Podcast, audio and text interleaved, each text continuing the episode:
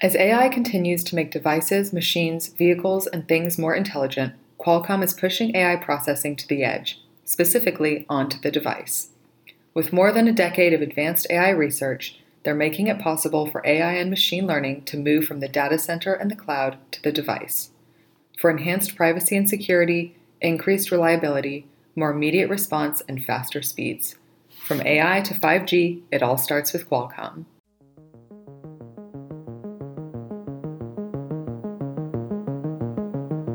This is Voices in AI brought to you by GigaOM. I'm Byron Reese. Today, my guest is Norman Sadeh.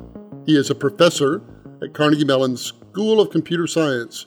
He's affiliated with CyLab, which is well known for their seminal work in AI planning and scheduling, and he is an authority on computer privacy. Welcome to the show. You know, Carnegie Mellon has this amazing reputation in the AI world. Uh, you know, it's it's arguably second to none.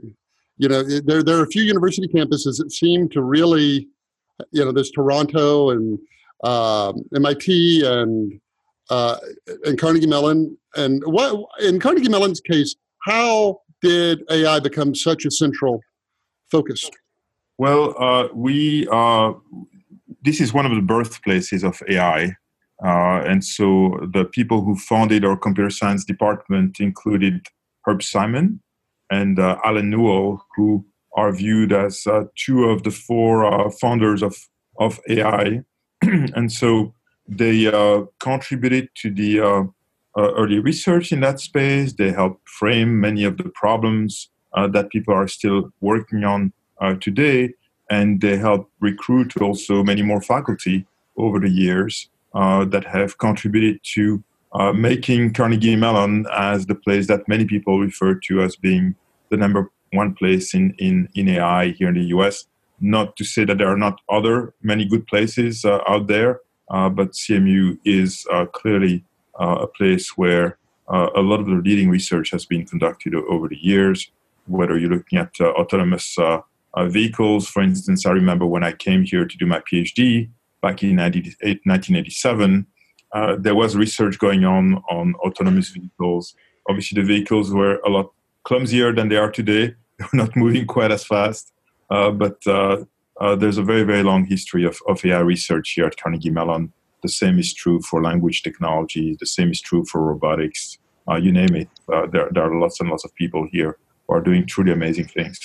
You know, when I stop and think about, you know, 99.9% of the money spent in AI is for so called narrow AI, trying to solve a specific problem, uh, often using machine learning. And then, but the, the thing that kind of gets written about and is shown in science fiction is general intelligence, uh, which is a, you know, a much more problematic uh, topic. And when I stop to think about who's actually working on general intelligence, Right. Uh, I don't actually get too many names. There's OpenAI, Google, but I often hear you guys mentioned Carnegie Mellon. Would you say there are people in a serious way thinking about how do you solve for general intelligence?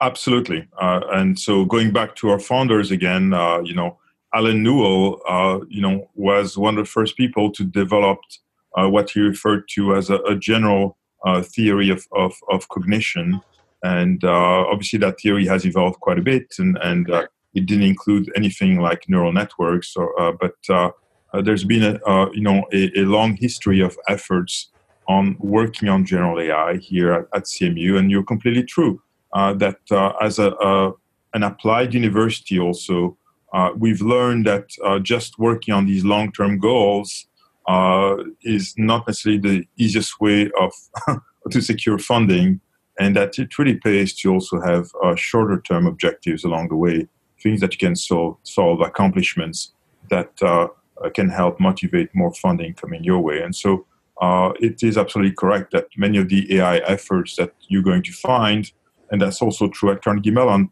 will be focused on more narrow types of problems, problems where we're likely to be able to make a difference in the short to mid term rather than just uh, focusing on these uh, longer and, and loftier goals of building general AI. But we do have a number of researchers also working on, on this uh, broader vision of.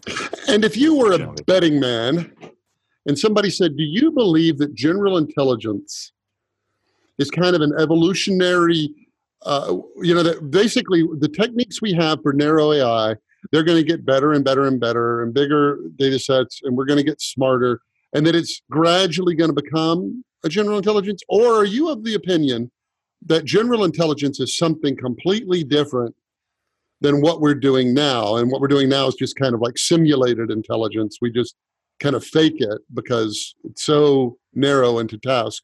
So, do you think general AI is a completely different thing, or it will, we'll gradually get to it with the techniques we have? Right. So, AI has become such a broad field uh, that it's it's very hard to answer this question in, in one sentence. Uh, you have uh, techniques that have come out under the umbrella of AI that are uh, highly specialized and that are not terribly likely, I believe, to contribute to a general theory of, of, of, uh, of AI. Uh, and then you have, I think, uh, broader techniques that are more likely to contribute uh, to uh, developing this uh, higher level of, of functionality that you might refer to as general AI. and so I would certainly think that a lot of the work that has been done in, in deep learning, in neural networks, uh, those types of things are likely over time, right? With obviously a number of additional developments that uh, people have, uh, a number of additional uh, inventions that people have to come up with. But I would imagine that has a much better chance of getting us there than uh, perhaps more narrow yet you know equally useful technologies that might have been developed in fields like you know uh, scheduling and and uh, and perhaps uh, planning and perhaps other areas of that type where there's been amazing contributions, but it's not clear how those contributions will necessarily lead to a general AI over over the years. So mixed mixed answer, but hopefully. Mm-hmm. So. Go ahead. You, know, you you just made passing reference to AI means so many things, and it's such a broad term that may not even be terribly useful. And, and that comes from the fact that intelligence is something that doesn't have a consensus definition. So nobody agrees on what intelligence is. Do you, is that meaningful? Like, why is it that something so intrinsic to humans, intelligence, we don't even agree on what it is? Like, what does that tell? What does that mean to you? Well, it, it's fascinating, isn't it? That uh, you know, th- there used to be this joke, and maybe it's still around today, that uh, AI was whatever it is that you could not solve, and as soon as you would solve it, it was no longer viewed as being AI. Uh, so, uh, in, in the 60s, for instance, uh, there was this uh, uh, program that people still often talk about called ELIZA. that was Weizenbaum's chatbot. Right, exactly. Simple Rogerian therapist, right? basically, a collection of rules that was very good at sounding like a human being effectively what it was doing is it was paraphrasing what we would tell you and say, well, why do you think that? and it was uh, uh, realistic enough to convince people that they were talking to a human being, while in fact they were just talking to a, a computer program. And so, uh, if you had asked people who had been fooled by the system whether uh, you know they were really dealing with AI, they would have told you, yes, uh, this is this has to be AI. Obviously, we're no longer believing that uh, today, and we uh, you know place the bar a lot higher when it comes to AI. But but there is still that uh, that uh, tendency to think that somehow intelligence cannot be reproduced, and surely if you can get you know some kind of uh, uh, you know computer, whatever it might, whatever sort of computer you might be talking about, to emulate that sort of functionality or to produce that sort of functionality, then surely this cannot be intelligence. It's got to be some kind of a trick, right? Uh, but uh, obviously, if you also look over the years, we've gotten to uh, we've, we've gotten computers to do all sorts of tasks that we thought perhaps was were going to be beyond the reach of these computers, and so I think we're making progress towards uh, emulating many of the activities that uh, you know would traditionally be viewed as being part of, of human intelligence.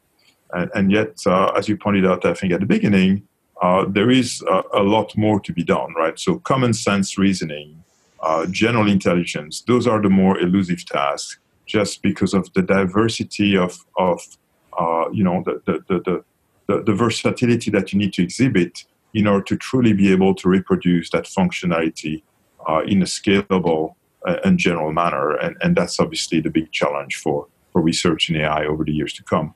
Are we going to get there or not? I think that eventually we will.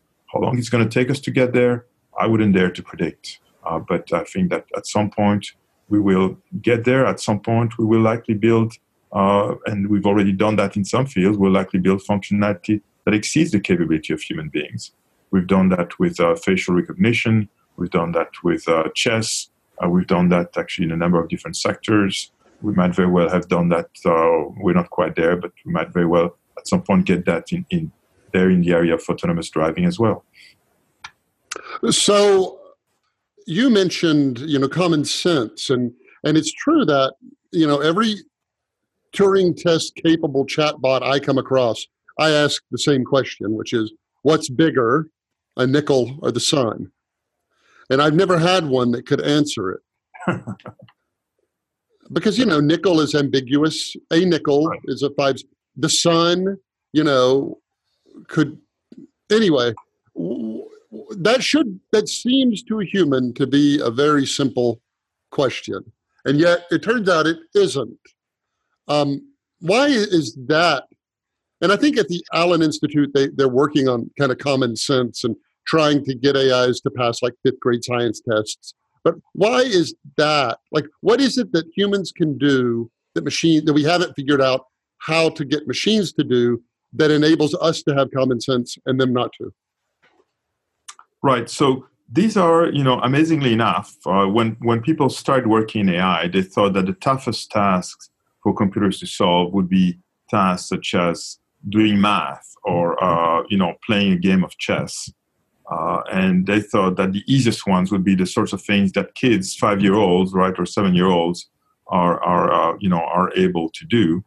Uh, it turned out to be the opposite right? It turned out that uh, the kinds of tasks that a five-year-old or seven-year-old can can do are still the tasks that are eluding uh, computers today. Uh, and a big part of that is common sense uh, reasoning, uh, and and and that's the state of the art today, right? So it's the ability to somehow, you know, so we're very good at building computers that are going to be one-track mind types of computers, if you want. They're going to be very good at solving these very specialized tasks.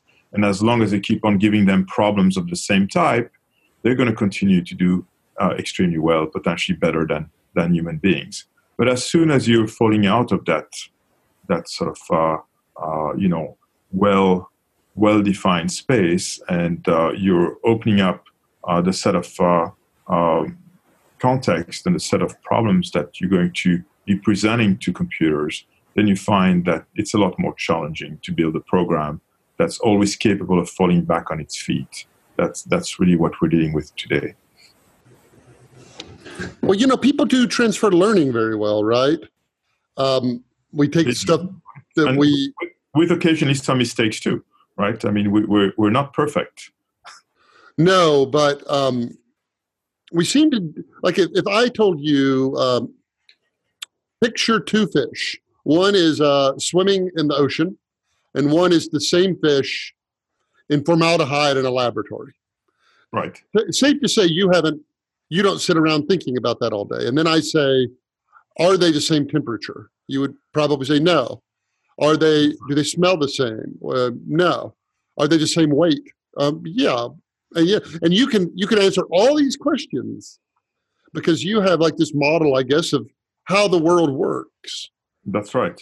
And and why are we not able to inst- uh, yet to instantiate that into a machine? Do you think is that just we don't know how, or we don't have the computers, or we don't have the data, or we don't know how to we don't know how to build an unsupervised learner, or what?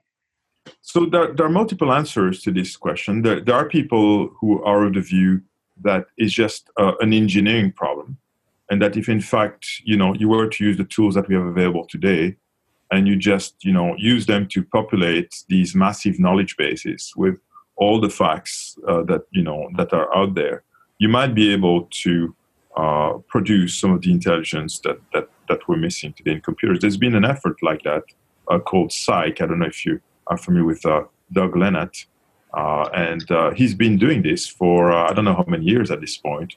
I'm thinking something like close to 30, 30 plus years. And he's built uh, a, a, massive uh, knowledge base and uh, actually with some impressive results. And at the same time, I would argue that that is probably not enough. Right? That uh, it's more than just having all the facts. It's also the ability to adapt and the ability to uh, discover things that uh, were not necessarily pre-programmed. And that's where I think these more flexible ways of, of reasoning that are also more approximate in nature and that are closer to the types of technologies that we've seen developed under uh, the umbrella of uh, neural networks and deep learning. Uh, that's where I think there's a lot of uh, promise also. And so ultimately, I think we're going to need to marry these two different approaches uh, to uh, eventually get to a point where we can start mimicking some of that common sense reasoning that we human beings tend to be pretty good at. So, uh, you know, kind of another sort of thing like that um, is the way children can learn. You can train them with the sample size of one. You could draw. i am a poor draw. You know, I'm a poor artist, but I could draw a cat, and then I could show that to a child, and a child could identify a cat from that, and and maybe an actual photograph of a cat from my pencil drawing. And then, you know, the child could even say, could maybe see one of those Manx cats that doesn't have a tail, and they could say, look, there's a cat without a tail, even though they've never been told there was such a thing as a cat without a tail, because it retains enough of this catness about it that it's like a cat without a tail. Exactly. So, what is what do you think we do there that we haven't been able to teach computers? Well, that that's where uh, uh, you know these uh, neural ne- network techniques are really coming into play and, and are really making a, a, a big difference, right? So it's this multi-layered uh, form of processing where you're looking for different uh, levels of patterns, and uh, you're ultimately able to recognize that you know this is a cat there's just a tail that that's missing.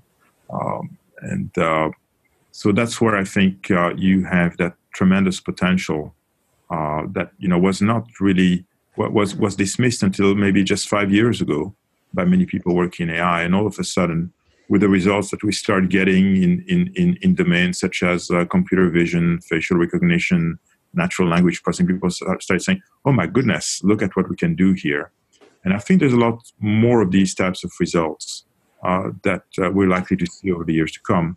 I don't know that it's necessarily going to be enough to get us to that uh, general AI that we are talking about earlier, but there's certainly, uh, you know, that's certainly going to get us a step closer. And we don't even know how a nematode worm encodes its thoughts, let, let alone a human. And then we have minds. We have these emergent abilities, like creativity and humor and all of these things. And we have consciousness in that we experience the world uh, and, and all three of those, our brains, our minds, and consciousness, are not scientifically understood. And yet, almost There's universally. Been, been tremendous progress, though, uh, in, in this space over the past uh, 25 years, as I'm sure you, you're aware, right? Well, if, if you just went with consciousness and you, it's been called the last scientific question nobody even knows how to pose scientifically, nor what the answer would look like. And, and, and you know, the if I ask you what's what was the color of your first bicycle, you can probably answer that, but there's not like a bicycle storage area in your brain that you retrieved it from it. So I mean, we fundamentally don't know how our brains do what they do and how thoughts are encoded. And yet, universally on this show, people say we're going to be able to eventually, as you just did, eventually we'll build a general intelligence. And it, it seems to me that that conclusion is only true if you have like a purely mechanistic reductionist view. Like, there's no reason to believe we're going to build a general intelligence other than we believe we're machines and therefore we can build a machine that thinks. But we don't have any independent evidence that we can build general intelligence. Like, we can't even do ridiculously basic things let alone build it. And so it's it's almost feels to me like an article of faith that people believe we can build it only because they believe we're machines. Would you agree with that? So I I, I believe that uh, first of all, it, there are probably multiple ways of building general AI. Uh, and one of those ways would obviously be to replicating the machinery that we've got in our brains. And, and that's, there's certainly a lot of inspiration to be drawn from that. Uh, but it may not be the only way. Uh, and there might be variations of that that might be possible too. So I, um, so understanding the brain, I think, has has uh, inspired many people who've been working in AI, especially uh, people like Geoff Hinton and his collaborators who were referring to the University of Toronto uh, earlier. Uh, and uh, I think that there's been tremendous progress in understanding how the brain works over the past 25, 30 years. I was just recently reading this book by Eric Kandel, for instance, on, I think it's called In Search of Memory. And it's amazing how uh, he does such a great job at recounting uh, all the progress that has been made in, in this space in terms of understanding uh, intelligence and understand, understanding memory. Uh, and and uh, that clearly goes to the core of this issue of uh, consciousness and how do you go about understanding consciousness. Clearly, we, this is not a problem that we've cracked today, but there's been so much progress in, in showing that at the end of the day, uh, you know, you can probably uh, look at the brain as a machine that's obviously exposed to just, uh, you know, such a huge number of, uh, you know, contexts and situations that obviously each one of us ends up learning things a little bit differently. Uh, there's interesting work going on here at Carnegie Mellon on um, brain imaging and, and, and, and reasoning to sort of understand how different types of intellectual activities tend to uh, result in different, you know, different types of activity patterns in the brain and, and, and so on. And there's similar research being done elsewhere uh, that can really help illuminate uh, those aspects. But again, I would not necessarily limit myself to believing that the only way to building a, a, general AI will be by building an artificial brain. There might be uh, other ways of building this general AI, including uh, you know ways that might lead us to uh, building a functionality that's superior to what our human brains are capable of doing. So let's switch gears and talk about um, a topic you, know in and out, which is privacy. So uh, people who listen to this show know that I'm an optimist about the future. I believe we're going to use technology to solve all kinds of problems, but um, but there is there are a couple of of chilling uh, scenarios, you know, that, that that come out, and one of them is we've only ever had privacy in this world because there's so many of us. You can't follow everybody at once. You can't listen to every phone call uh, and all the rest. And now you can. You know, uh, cameras can read lips as well as a human. Uh, every phone call can be. And, and interestingly, the very tools we build to do good with AI, like spot tumors, are the same tools that can be used to um, spot people who disagree with the government or what have you. Tell me, do you agree that that that AI poses a real threat to privacy?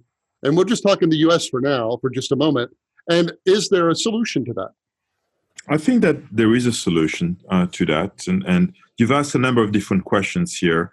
Uh, so I would say, at, at a high level, uh, there's been an explosion in the amount of data that's available, and and that's been a boon, obviously, to people working in machine learning and AI and uh, I think we've we've uh, all become a little drunk uh, because we've had so much of that data, and, and we've uh, we've been able to do all sorts of things that we could not even imagine being able to do uh, uh, 20 years ago.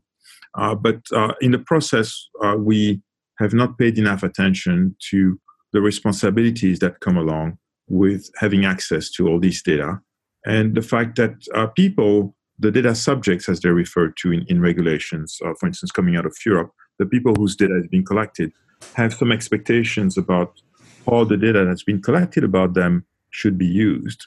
And unless we align what we do with those expectations, we're going to end up uh, in, in, in a situation that's highly undesirable. And that's a lot of what we've seen, I think, over the past few years.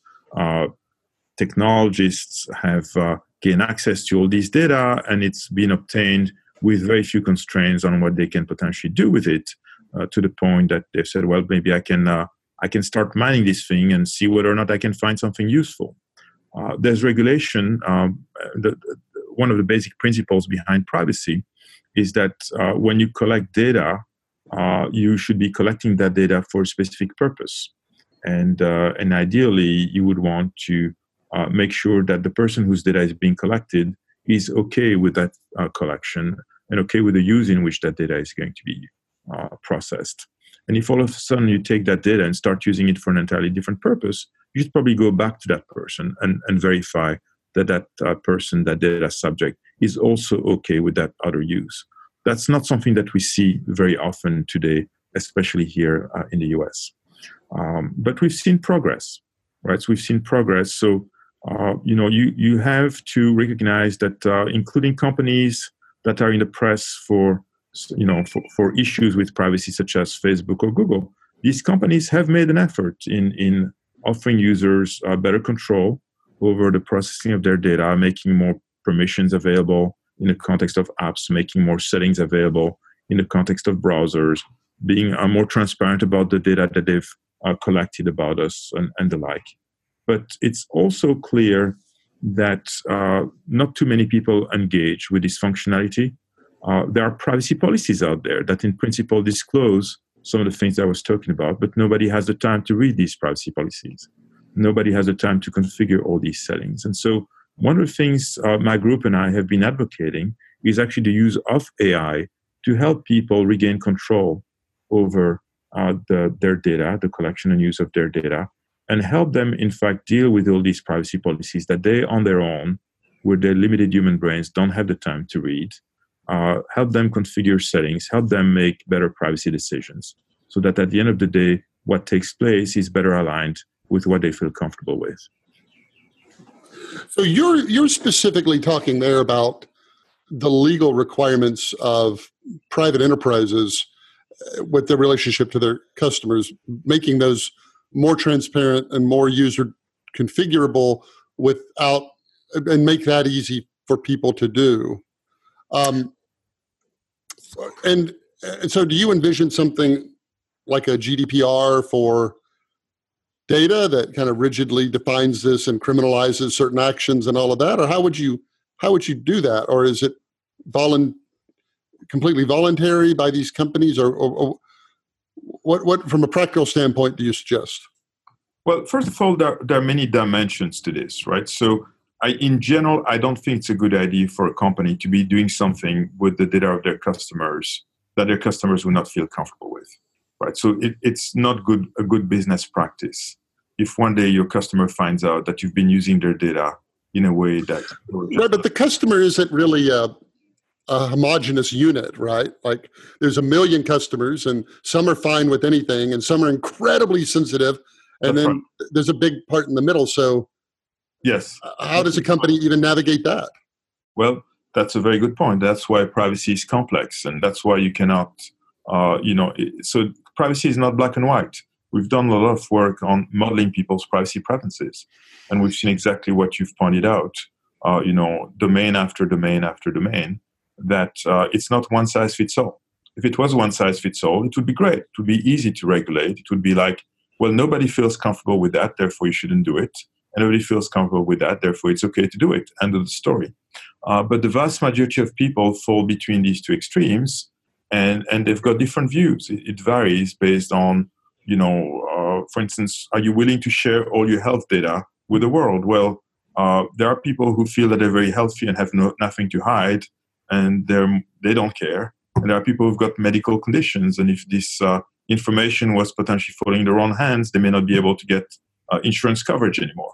And so they do care right? And these things vary quite a bit from one person to another. And you know this is just one example but where you go right uh, uh, who your friends are sexual orientation all these sorts of things right? You're going to find uh, very different views on what people are willing to disclose and what they're not willing to disclose and with whom and for what purpose and so on uh, and so there's this inherent tension uh, between privacy and usability right so if if you want to allow people to control what happens to their data, you need to give them all these potential settings and, and, and, and configurations that they've got to uh, select from. And that's clearly not uh, you know, very practical.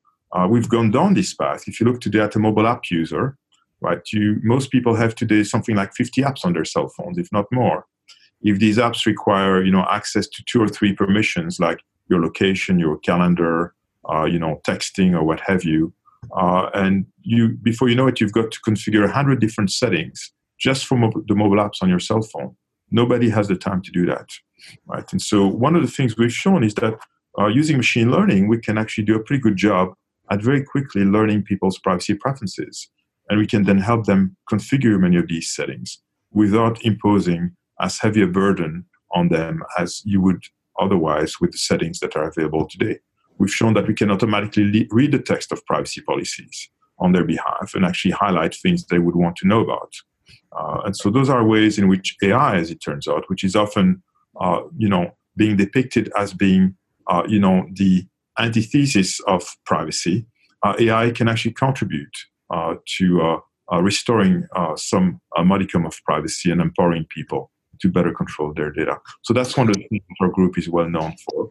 I've never answered your question about GDPR, but I've already spoken for quite a bit. So I'll let you decide whether you want to redirect. Well, I would ask slightly different. You know, I, I get what you're saying that in a in a in a country that has rule of law and transparency and uh, in a country like the United States, those sorts of protections can be legislated and businesses will to more or less extent follow those and and and all the rest. Are you concerned with the application of this technology in other countries that don't have you know by states by governments against their own people that don't actually have any notion of you know individual privacy being a, a, a right I, am very concerned I, I am among those people who think that privacy is a fundamental human right uh, it is uh, definitely part of the, the UN uh, uh, Charter of Human Rights. Uh, and, uh, you know, I, I, am very concerned about what you see in, you know, countries where, you know, I mean, let's name them, right? Countries like China or, or Russia or, or countries where people have even fewer freedoms. I'm also very concerned about what we're seeing here in the US. I mean, we've seen privacy, you know, for a long time was depicted as okay well this is about you know whether or not people will use your data to decide what ads they're going to target to you. That's uh, such a mundane problem. Uh, but we've seen that uh, privacy goes well beyond that. So privacy uh, you know uh, extends to manipulation of uh, the information that we see manipulation of opinion manipulation of elections right and i think that people have come to realize this and they've come to realize that hey, this this privacy thing is actually a lot bigger than I realized, and it does go to you know the the the, the fundamentals of who we are as a country, as a society, and so on. It's just an almost intractable problem, it seems, because privacy is a nebulous idea, and the presumption of privacy uh, varies by circumstance. I mean, I would expect I would have more privacy in the medical field than I would in at an amusement park or something. It varies from person to person. And people themselves don't really necessarily know what they want or not. And you can ask a question in such a way that they're like, oh, I guess I'm okay with that. Uh, right. Uh, and you can ask the same question in a way where they'd be like, no, that sounds creepy, but it's the same same thing. And and so it, it almost feels like as noble as what you're trying to do, it's almost an intractable problem. So, so give me some reason to, to think I'm probably wrong with that, that it is a solvable problem. Well, I would argue you could say the same thing about security. Uh, it doesn't mean so. It's not because something is challenging and complex that you want to give up. Uh, you know, and uh, can self-regulation get you there? We've tried that for uh, you know the past 20 years or so, or if not longer, and I think we've seen what what what what where we are today. Uh, so I do feel that there's a need for regulation uh, in this space. I think that uh, these are very complex problems. And you were pointing, for instance, the fact that you can manipulate people. We've done research on that. Uh, and uh, we've shown that indeed uh, people's privacy preferences are highly malleable. Uh, depending on how you ask people a question, you're going to get a very different answer. Uh, so, does this mean that you should not let people control these things and not let them make decisions? No, it means you've got to impose requirements in terms of how you go about asking these questions right you can you can phrase uh, questions about whether or not people are willing to grant you access to some data in a way that everybody is going to say yes right so for a while For instance, we are talking about mobile apps earlier, right? Uh, early versions of Android uh, were basically asking people privacy questions at the time they were downloading the apps on their cell phone. Uh, it's well known that uh, you know we all have cognitive and behavioral biases that will lead us to always favor the short-term rewards over the long-term, less obvious consequences. And so, if you download, you know, your favorite game app, and you know at the time you're downloading this app, someone says, "And by the way, are you willing to grant Angry Bird access to your location?" And you know this and that. Uh, the vast majority of people are going to say yes. On the other hand, if you ask that question differently and at a different point in time, or you give people a chance to revisit uh, this decision that they've made, perhaps by telling them that, hey, uh, by the way, you know, your location has been collected by your apps, you know, 7,398 times over the past week. Uh, and, uh, you know, if you'd like to know more, click here you can review the permissions that you've granted different apps. People will respond very differently. And so those are actually uh, not random examples. These are technologies that we've piloted uh, with great success uh, and with people converging towards settings that were much closer to their comfort level. You know, there's a there's a box that has a name, and I'm I can't remember it, but uh, it was a law passed some number of years ago that said every credit card offer has to have this box on the back, and the box has to say what is the annual fee, what is the APR, what, and and it was a finite list of things, and you see it in every credit card offer you get. You know, you can just flip that thing over, and you see those things. Is there an equivalent for privacy that we could do? That there's like these eight things. Do we retain personally identifiable information about you? Do we share that? I mean, is there a list like that that you could simplify? There, there, there, there are some things like that uh, that that you could do. The difference, I believe, between credit cards and you know computer technologies in general is that there are just so many more scenarios, right? So many different ways in which your data can be collected and used that it's very hard to reduce things down to eight boxes. Right. But eight boxes would already be better than than nothing, no question. Uh, the boxes, so we've actually experimented with these sorts of things, right? We've conducted experiments where we've shown people entire privacy policies, we've shown them summary of privacy policies, we've shown them, uh, you know, uh, information extracted from privacy policies in different boxes, played with the number of boxes that you show to people. And there is a sweet spot, right? So if, if you show them too much information, they stop reading. If you, you show them too little, they get surprised by things you didn't have you know, enough space to, to show them. Uh, the kinds of things that people care about do vary also, and they vary at least based on two things, right? They vary based on what people already know and expect, right? So if you tell me that there's a camera that's watching me when I go through the TSA line, guess what? I'm not terribly surprised. I think I've got, you know, I've, i think I've known that for a while. And so that may not necessarily be something that you need to tell me. Uh, on the other hand, if you tell me that there's a camera that's looking at me when I go shopping at my supermarket, I would probably want to know about that the first time. And, and then maybe after a while, I might decide that, hey, every supermarket is doing that these days. And, you know, this doesn't seem to be terribly traumatic and something I need to worry about too much. But different people might So there's clearly a need to personalize also how you go about doing this. There's there's no way that you can get that sweet spot with a one size fits all format, and that's where again, uh, you know, AI and machine learning can come and help because I can build models about what you know and what you care about, and how often you would want to be notified about different types of practices when you walk into a room that has uh, facial recognition, when you you know pass by some uh, uh, you know sensors that collect your location, uh, all these sorts of things. Different people have different views about that, and so knowing how you feel about these things and how you want to be notified and how often can help me build technology that will do a better job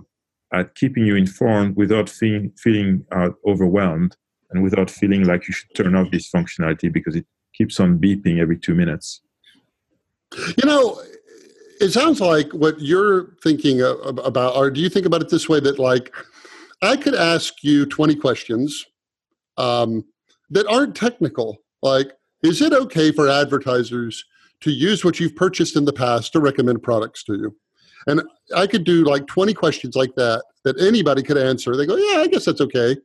And from that, you could infer with AI a range of things about what I find acceptable and not, and then map those to every site I visit. Is that right. how you think about it? So we've we've built that. Uh, we call these privacy assistants. Uh, we have one that's in the Google Play Store for uh, mobile app permissions.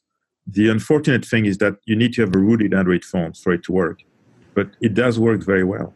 Uh, and so people who've used it uh, have all reported that they had uh, a much better sense of control and they had convergence settings that were much better aligned with their preferences. So yes, and we actually don't ask 20 questions. We ask between three and five questions. wow.